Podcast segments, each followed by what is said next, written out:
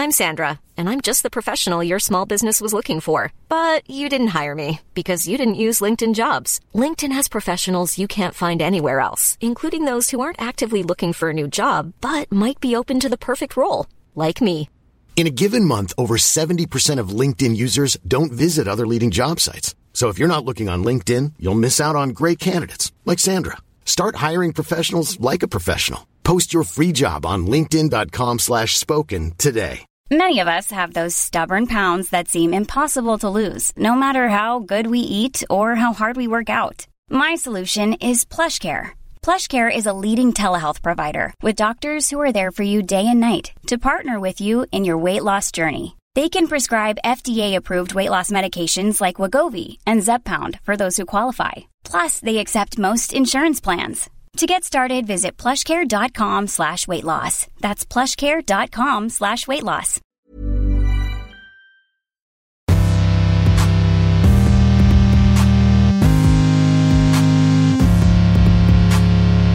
Hello, and welcome to The Art Detective with me, Dr. Janina Ramirez. I'm an Oxford art historian, a lecturer, and a broadcaster, but most importantly, I'm your chief investigator of images.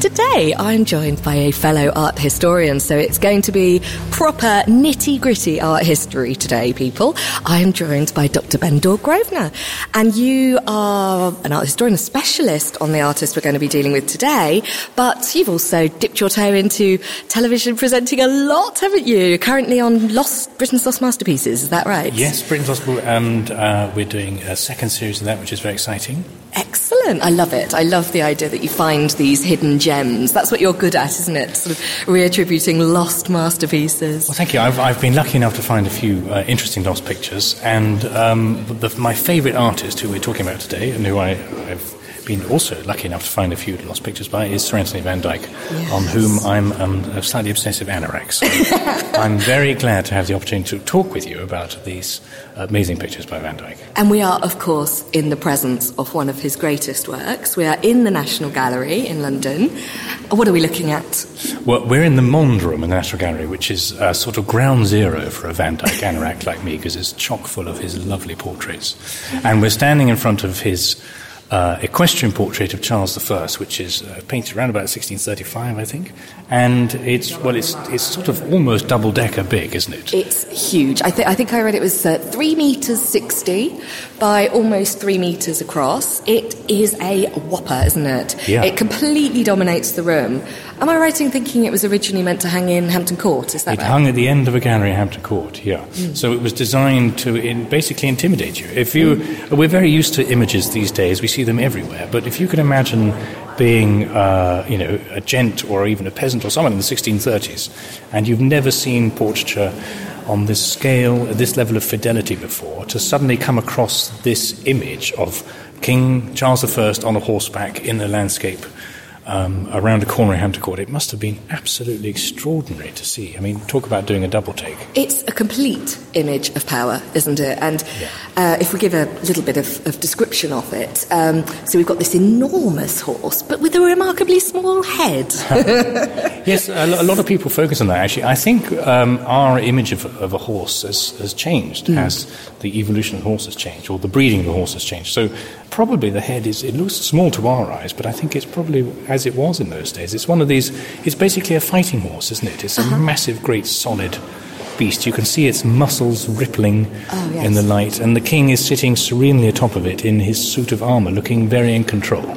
Well, he does, doesn't he? And, and again, I was uh, I did a bit of thinking about Van Dyck and, and, how he became the court painter for Charles I.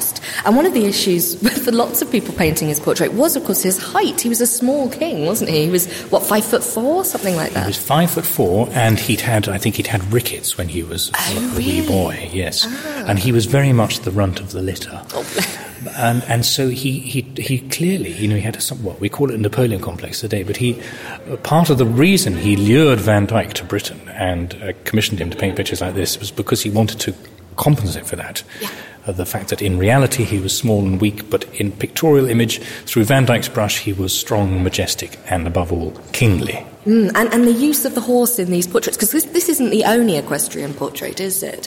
He was often painted on a horse. There were Van Dyck did three uh, horses of uh, pictures of, of, the king with a horse, um, and this is the most uh, politically important, I think, because in this one he is uh, very much in control of this strong, muscular beast.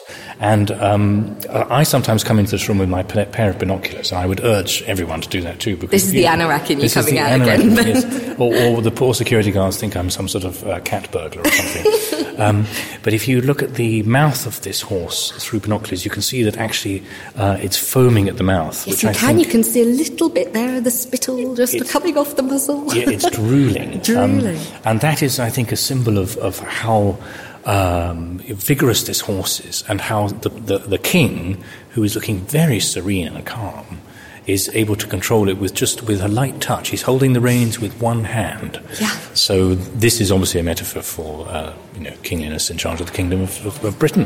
Mm, and and he's he's positioned really as a philosopher king as well, isn't he? He's contemplating, he's thinking, he's not rushing headlong into battle. There's something quite serene about the whole composition.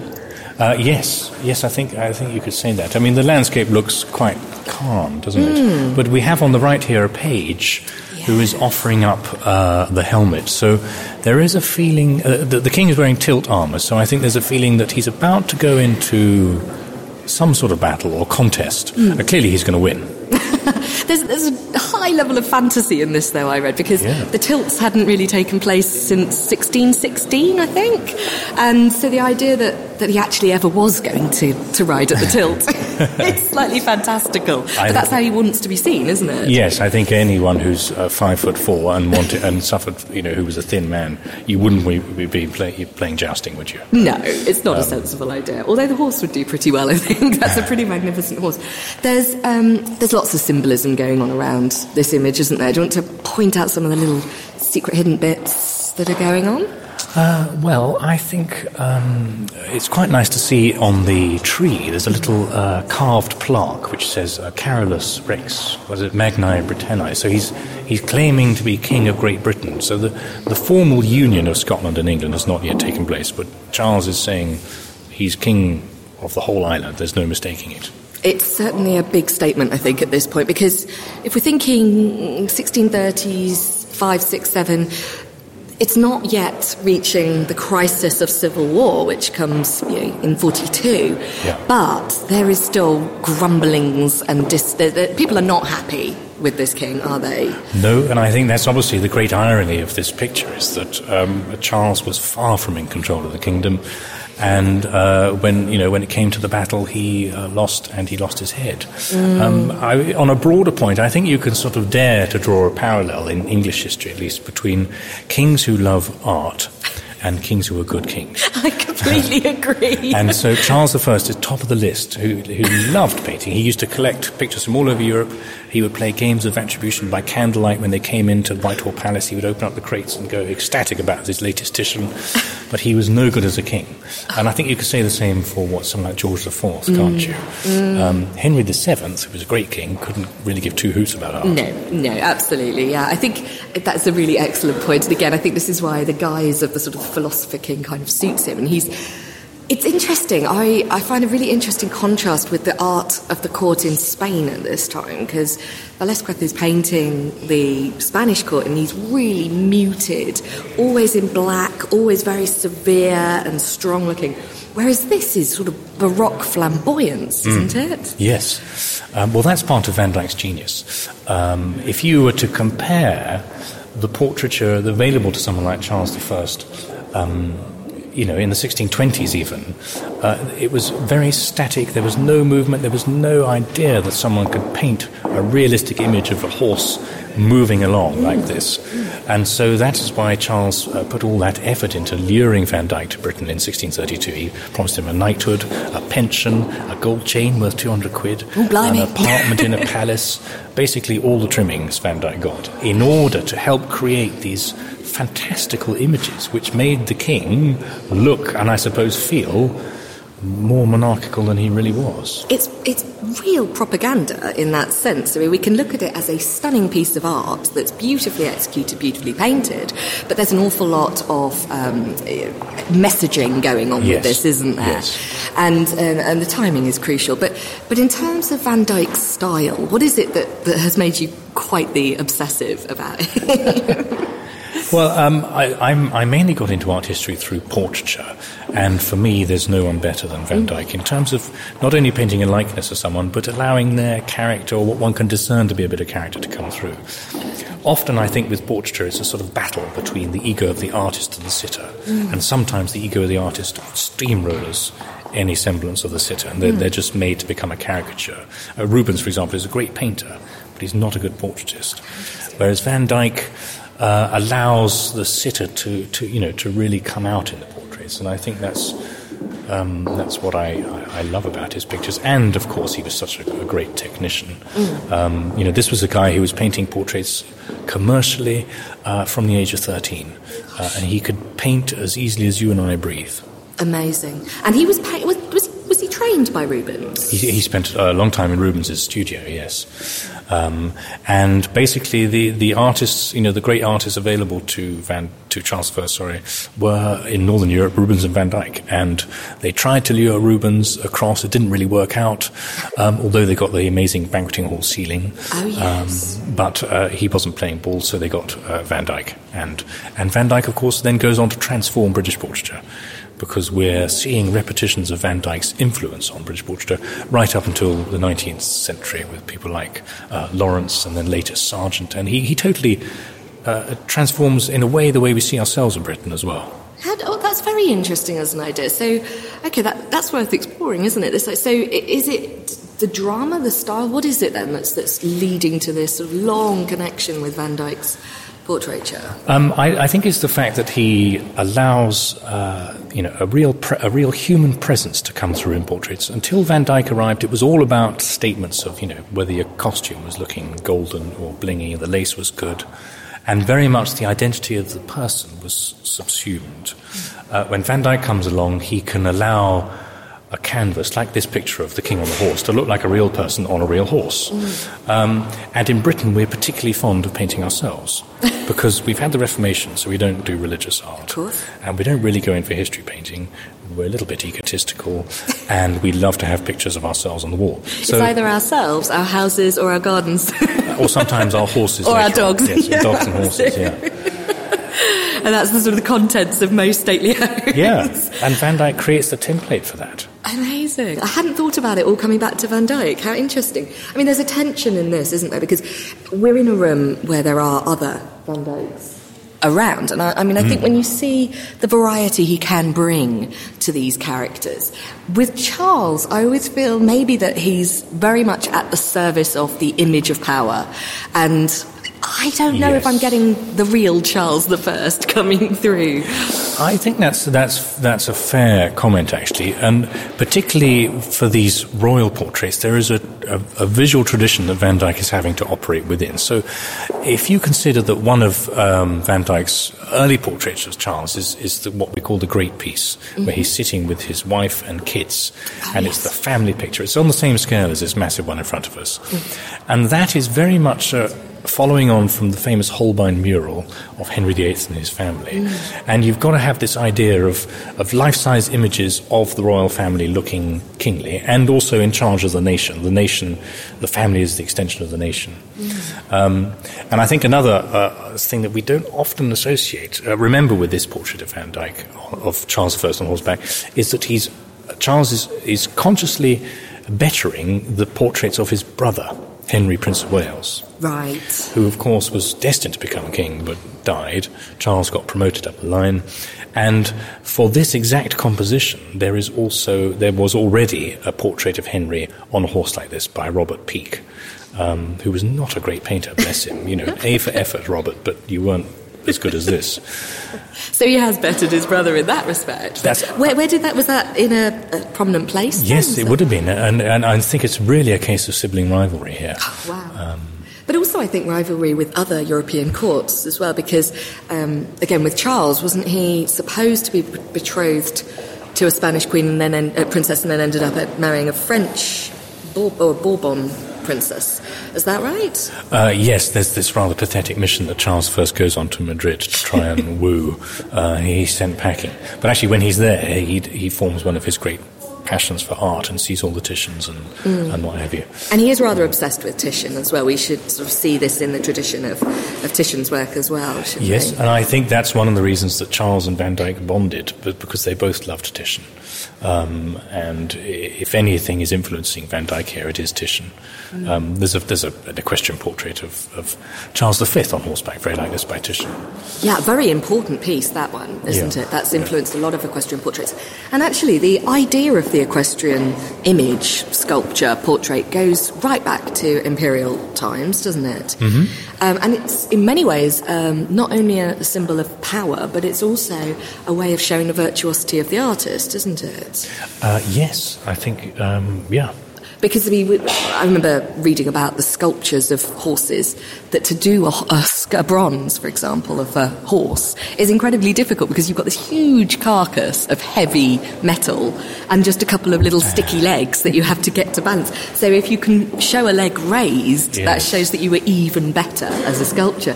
As a sculptor, but I, I do think that the the way that he's done the horse is is particularly effective and dramatic. It's it's interesting the way that the horse almost resembles Charles. There's the sort of the wavy dark hair, isn't there? Yes, I hadn't noticed that before. Maybe. God. But there's, there's other things too. The fact that he's in armour, obviously that's supposed to bulk him out and show him as a strong warrior. He's wearing the Order of the Garter as well, is that right? right yes. In a, and a chain there, that's the, the preeminent order of, of royal chivalry. So he's tying himself back to a tradition of, of chivalry but also this idea, I suppose, of the divine rights of kings. Uh, yes, and look how that one worked out. Um, it was it was getting a little bit outdated by this point, so he lost his head for it. But um, it, I, th- I do see it. I love images that show you a moment captured in time, and this for me is is Charles trying to almost hold back the tide of uh, you know, what will become the civil war and what will become parliamentarian uprising with this, I think, quite in a way, backwards referencing image. It's referencing old masters, it's referencing imperial power of the past, yeah. it's referencing knighthood and chivalry. Yeah. Um, that all contrasts with what uh, Cromwell comes in and does, doesn't it? Yes, and you'd never have had uh, Cromwell sitting for a portrait like this. Although what's interesting, actually, in the um, in the interregnum, is that this kind of imagery becomes so associated with power, not just royal power, mm. is that the parliamentarians then carry on being painted as if they were being painted by Van Dyck. Oh. And there's an engraving of one of the equestrian portraits of Charles I by Van Dyck, which then gets uh, the head of Charles rubbed out and a head of Cromwell dropped into it. Sort of classic cut and pasting from the 17th century. That's amazing. So, although Cromwell himself would have been deeply uncomfortable with, you know, sitting for a, know, an egotistical portrait like this, he was still there, nonetheless, sort of dragooned into complying with the imagery that Van Dyck had associated with authority in Britain. How amazing that it even went that deep, yeah. Um, I mean, I'm interested about this idea of, I suppose, the dropping in of details, because when you see such an enormous canvas like this, can we say that it's all Van Dyck's hand? Or is he working with people? Hello, this is Danny Pellegrino, host of the Everything Iconic podcast, and I'm here to tell you all about Splash Refresher, because hydration is mandatory, but boring is not. Now, I love my water, but if I don't spice it up, I'm not going to finish what I took out of the fridge. That's why I love my Splash Refresher, which is flavorful, delicious, bright, hydrating, and zero calories. The wild berry flavor is my fave. No, wait. Is the pineapple mango flavor my fave? You know what?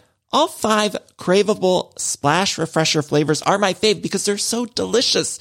So get hydrated and enjoy it with Splash Refresher. Hey, I'm Ryan Reynolds. At Mint Mobile, we like to do the opposite of what Big Wireless does. They charge you a lot, we charge you a little. So naturally, when they announced they'd be raising their prices due to inflation, we decided to deflate our prices due to not hating you. That's right. We're cutting the price of Mint Unlimited from $30 a month to just $15 a month. Give it a try at mintmobile.com slash switch. $45 upfront for three months plus taxes and fees. Promo for new customers for limited time. Unlimited more than 40 gigabytes per month. Slows. Full terms at mintmobile.com. Many of us have those stubborn pounds that seem impossible to lose, no matter how good we eat or how hard we work out. My solution is PlushCare. PlushCare is a leading telehealth provider with doctors who are there for you day and night to partner with you in your weight loss journey. They can prescribe FDA-approved weight loss medications like Wegovy and Zepbound for those who qualify. Plus, they accept most insurance plans. To get started, visit plushcare.com slash weight loss. That's plushcare.com slash weight loss. Um, I think in a picture like this, it's it's one would call it all autograph. I mean, every every detail is pretty amazing, and um, probably he had assistants, you know, to help him prepare the canvas or put in the what we call the ground layer, that sort of thing. But uh, you wouldn't call this Van Dyck and Studio. Okay, okay, that's important, isn't it? Because again, I think it's one of these things we tend to have lost track of as time's gone on. We, we, we forget that there are schools, there are your studios where perhaps the master might only drop in and do the face or the hands. Yes. And then the rest will be uh, done by, by students. But, but this is all, this, you feel, feel this has his touch all over it. I think it does, yeah. I mean, Van Dyck, like all contemporary painters in that period, was quite naughty about seeing what he could get away with. So um, there was a famous case where he was uh, asked to send some royal portraits to Spain. And when they opened them up, they soon realized that he'd sent studio copies. But he charged them for the real deal, you see. But he was only, you know, behaving like Rubens, who was very open about um, his sort of, you know, price scale for the amount of involvement that Rubens directly put in himself. So he learnt from Rubens how to do the business of art, really. Oh, definitely. I mean, we often forget. It's our 19th century, sort of 19th and 20th century ideal of the artist as a sort of romantic, lo- labouring lone hero. Exactly. But they were small businessmen Absolutely. and uh, functioning much as any small business would. Mm. Yeah, we completely get uh, bamboozled by this idea of the biography, the genius, the frustrated individual, Yeah. uh, and this this is this is work for work to commission. It's it's in a way it's to decorate great palaces. It's to make big statements. Um, this is a poster for the campaign of Charles as king, isn't it? Yeah. In lots of ways. Yeah. And and does this actual image get reproduced in any other formats? Um, good question. Um, I don't know off the top of my head, but I'm, I'm sure it would do. Because once you've got something as iconic as this, uh, the other one I adore is the one with the triumphal arch, where the Yes. horse is sort of storming through, Yes. and that's got a drama to it. This this one's much more peaceful, I tend to think.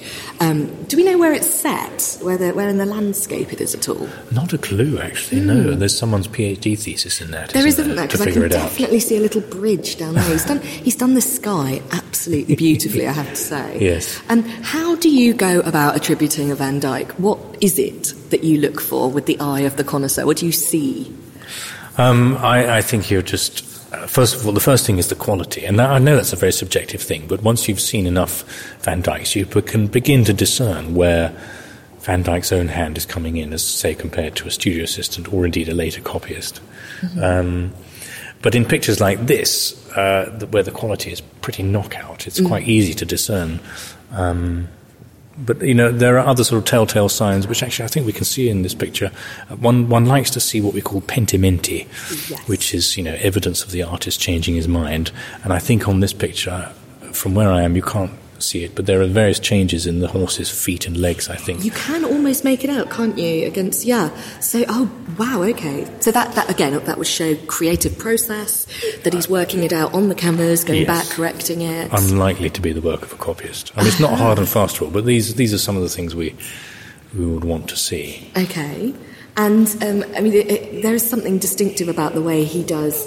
I, I was looking at the, the portrait down there of the three children, Hmm. and um, the gold, the the metallics, the way that he gets light into his paint, I think is Yes, remarkable. Yes, I mean, again, these are very subjective considerations, but with Van Dyck, when you're seeing uh, a Van Dyck autograph face, you get a sense of uh, sort of bones beneath the flesh. And like in, as you were saying, with the costume and the armour here, you get a sort of tangible sense of metal that you can almost tap and it would go ping. Whereas the work of a copyist would be much more uh, two dimensional, flat, uh, lifeless, in fact. And have you found any Van Dycks then in your investigation? Um, I have found a few. In fact, I was uh, delighted. Um, one of my favourite finds was a self-portrait of him, um, which we found in an auction in Cologne in Germany some years ago. It was being sold as a copy, but it turned out to be the real deal. Um, had been substantially overpainted, and actually last year it was on display here in the National Gallery. Oh, I missed it. Yeah, and they had it. Uh, they had a poster of it outside and facing Trafalgar Square. Oh, that's such a wonderful thing to Which I posed with. for many selfies in front of. my life achievement. but it is something that I come up against when I'm teaching art history. Is you know that we we come from a discipline that is incredibly diverse, and there are so many different types of art historians. And I mean, I sort of sit, I think, more in the camp of the iconographer, the symbol reader, the the person who likes to see an image as a as a historical gateway almost. Um, but then at the other end of the spectrum, the training of the eye, the eye of the connoisseur, the person who can tell from the pose of a hand or you know the way that ears have been painted, which artist has painted it, where, how. Yes. That's a skill, obviously, that you've learned to develop over many, many years. Yes. How do you how do you go about that? it sounds quite mystical, but actually it's just practice. Uh-huh. Um, and in the same way that you can, you know, when a letter drops on your doormat, um, and you can recognise from the, the address the way it's written, without opening the letter and seeing the signature, you know who sent you the letter. And it's a bit the same with, with this game. You just have to spend ages looking, close looking. And that's why I go around places with binoculars, because you, it's not just good enough to stand back and go, well, that's a lovely picture. You've got to actually stick your nose to the canvas and, uh, and really get to know how the artist worked. And is this something then that you were doing even when you were very young? Were you were you into paintings? Um, I wasn't actually. No, I got into it quite late. Um, I have to confess, I never studied art history. I'm a historian by training. That's okay, I'll let you off. I, I actually did English literature before I Oh, got into art history, so I was all about the poetry. And but yes, I think you you know it, it can come late in life, can't it? The passion Yes, for it. Um, but that's really interesting. So you've given yourself all these skills relatively late. Then you've you've had to go and look extensively. Yeah, Across uh, and it's been what a what a what a fun profession. I can't. I'm so lucky to do it for a living. Uh, Mm. just you know, um, sniffing pictures. What fun! Do you get involved with any of the um, chemical analyses of these things? Because I think science very is useful. moving it in a really interesting yes, direction, yes, isn't it? Yes, very useful. Um, I mean, when you founded Van Dyck, did it have to get sent off for scientific analysis? Um, we did things like X-ray and infrared and all that stuff, which revealed, you know, that he changed the position of his hand, and so that was a good sign. Um, and it told us how he'd built up the various ground layers. Uh, the science can usually t- tell you what something is not. Uh, it, it, it, and it can tell you that possibly this came from Van Dyck's studio because that's how he painted. Okay. But he may have taught someone to paint like him. So, in order to kind of judge whether it's the artistic genius of mm. Van Dyck himself, you sort of still need the human eye.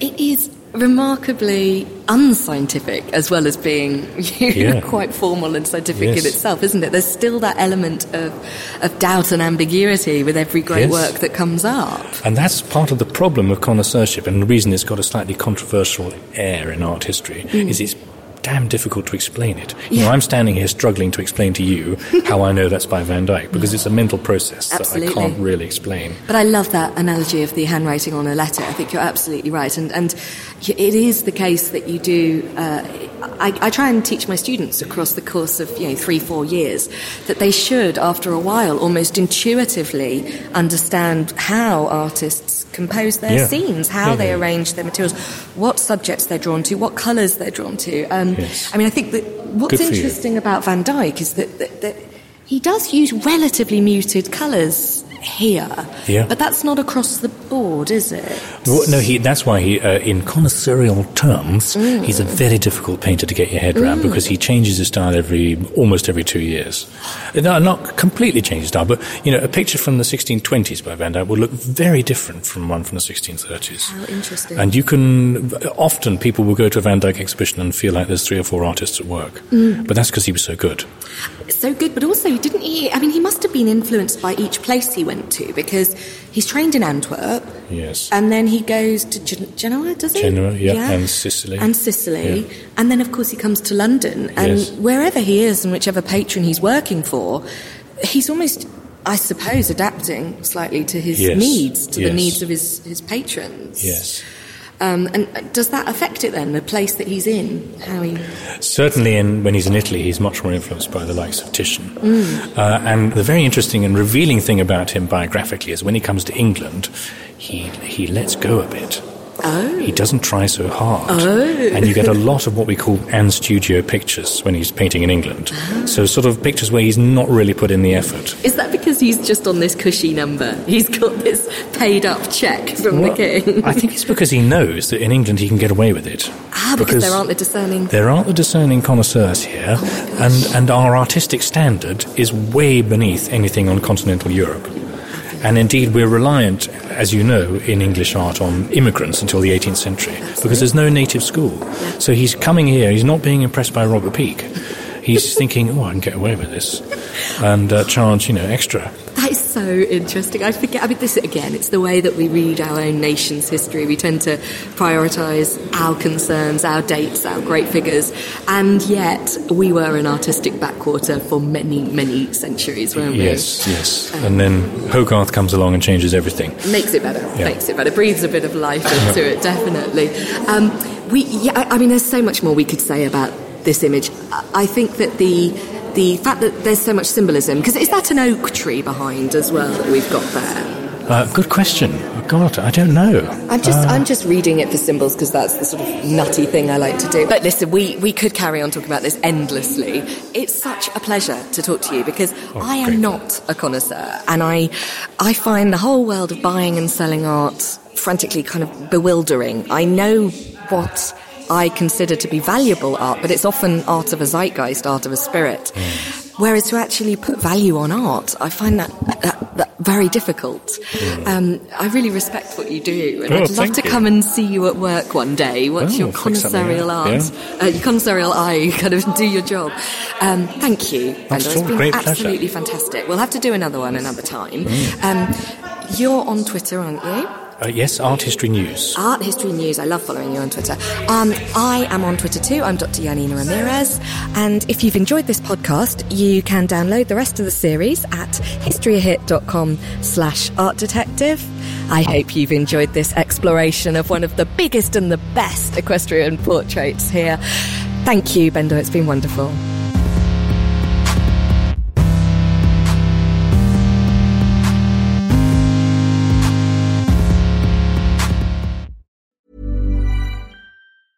Hi, this is Paige from Giggly Squad, and I want to talk to you about Splash Refresher and my water intake. Okay, so you guys obviously know that I'm a hydrated girly, but sometimes when you drink that much water, it starts to just taste bland, and you're just like, I need something to spice it up. That's why I love Splash Refresher.